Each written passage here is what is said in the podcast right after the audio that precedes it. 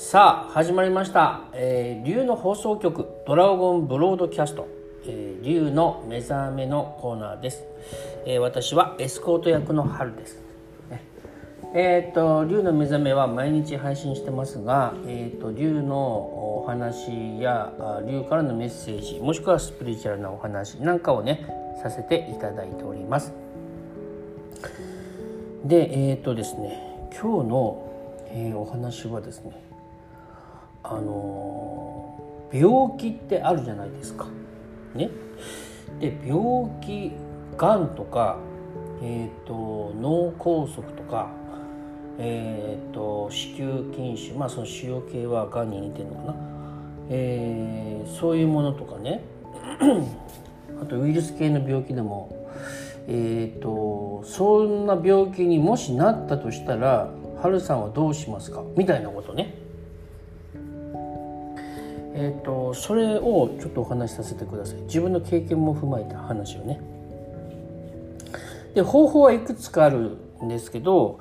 あの基本的な指針としては基本的なやり方としてはまず自分が嫌なやり方をやらないし自分があの好きなやり方をやるってことですね。自分にとって快適なやり方をやるし自分にとってプレッシャーのかかるやり方はやらないっていうのが基本的な姿勢ですよ。でそれぞれいろんな魂は魂によって得意なこと違うんであの自分は得意なことがないと思ってる方って実は気が付いてないだけで得意なことはあるんですけどえっ、と得意なご自分にとって得意なものはどうやって、えー、と見つければいいですか？っていうことがもしあるとしたらですね、えー、とそうそうそう自分が何が得意かわからないっていう方は、えー、とどうすれば自分がわからない得意なものってわかるんですかって言ったらね方法は簡単で自分が快適なものをやって快適じゃないものをやめるってことなんですよ。それを2つ同時にやっていくと,、えー、とうまく見つかります。で片っぽしかやらないと何て言うのかな？あのまあ、車の片っぽだけの車輪が止まってたらどうなるかっていうと車は右か左どっちかの延々とぐるぐる回るだけじゃないですか。えー、と車は4輪 ,4 輪だけど、えー、とリアカーみたいにね右に1輪左に1輪、あのー車椅子も右に1輪左に1輪だと思うんですけどああ正確には補助輪があるか車椅子は。あのああいうのってもし片っぽが止まっちゃったらあのぐるぐる回るじゃないですか。だからそうなると片っぽしかやらないとえー、となんかずっとこういう健康の勉強をしてるのにとか自分の健康を、えー、と取り戻そうと思って努力してるのにスピリチュアルな旅をしてるのに、えースピリチュアルな目覚めを求めてるのに頑張ってきたのに探してきたのに分かんない見つかんないってなってるのはそれだけの理由なんですよね。素晴らしいことを知ったりしてるんだけどで素敵なことも実践してると思うんだけどあの、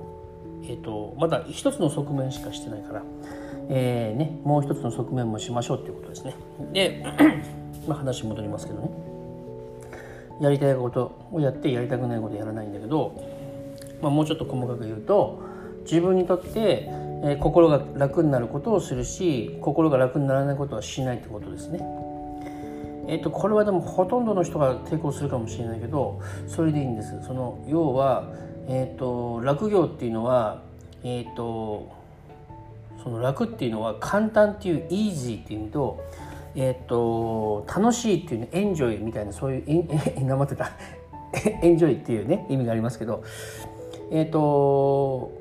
イージーな選択をしていいんですよねイージーな選択するとイージーな体験人生が展開してきますからそれで、えっと具体的に言うとあのー人によってはこれが楽なんでこの方法をお話しするとしたらまず一つの方法は絶食です。えっと、ご飯を抜くってことは実はものすごい自然治癒力をものすごい、えー増幅させる機能があります。あの前にその絶食や不食断食の効果の話した時に、まあ、時代はあんまりそういうものを求めてなくているところはありますがでも、えー、とそれがね好きな人とか得意な人はあのそれなりのやっぱり効果メリットはあるからそれはそれで悪いことじゃないんですよ。で すいませんねえっ、ー、と例えば簡単な脳梗塞のみたいな人だったら実は砂糖を完全に断つっていうことを23ヶ月やるだけでもだいぶ変わってくるんですけどあの絶食はさらにもっとすごくてあお水は飲んでいいんですけどえっ、といろんな病気の人は本当は勧めます。でえーと、話すと長くなっちゃうんですけどまあ効果あるんですよみんな気が付いてないだけで。ご飯食べてるから弱まってる自分のた、うんと、肉体のすごい秘められた力がご飯を取らないことによって、えー、目覚めてくんだけどね。まあそれが1個。でもちょっとこれストイックな感じに聞こえますよね。そう。でストイックな方法はちょっとねっていう人が多いほとんどだと思うんでストイックじゃない話はやっぱり、えーと、自分を快適にするんでもし僕だったらそうです。もしそんななんかがんがありますとかいろいろ言われたらいろんな方法がありますけど、まあ、簡単な方法としてはじゃあ、あのー、ちょっとハワイに行こうかなとかもしくは沖縄に引っ越そうかなとか、僕の場合はね南国が好きなんで、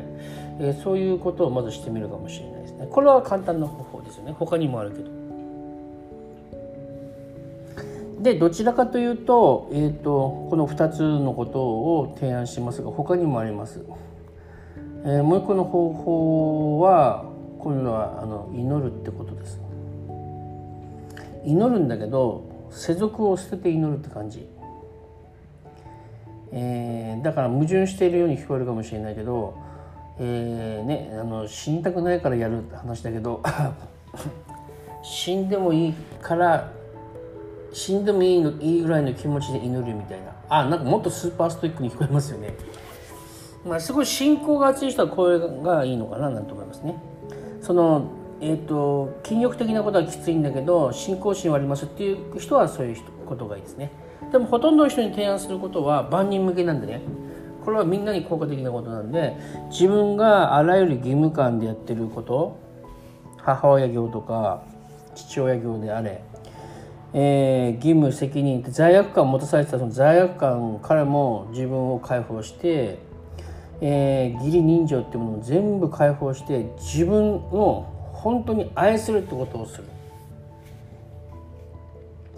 えっと、2番目の話と4番目の話似てますけど4番目の話は自分を愛するっていう生き方をする。だから必然的に自分を苦しめることはしないし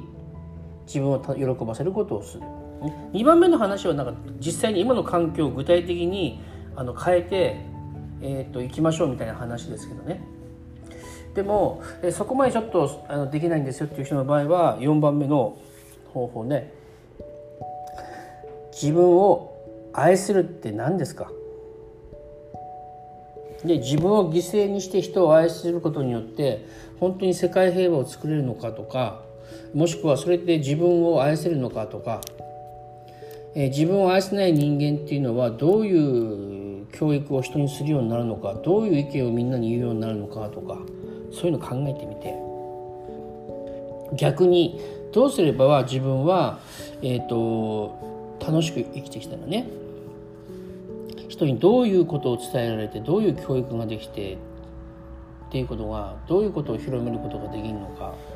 教育じゃなくてもシェアリングっていうかねどういうことをみんなで分かち合えるのかっていうことを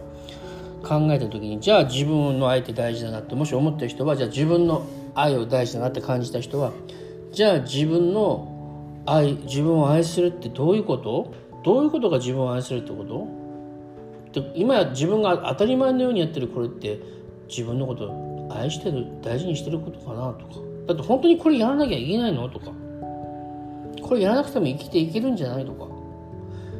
人間だからこうしなきゃいけないって関係ないんじゃないとか。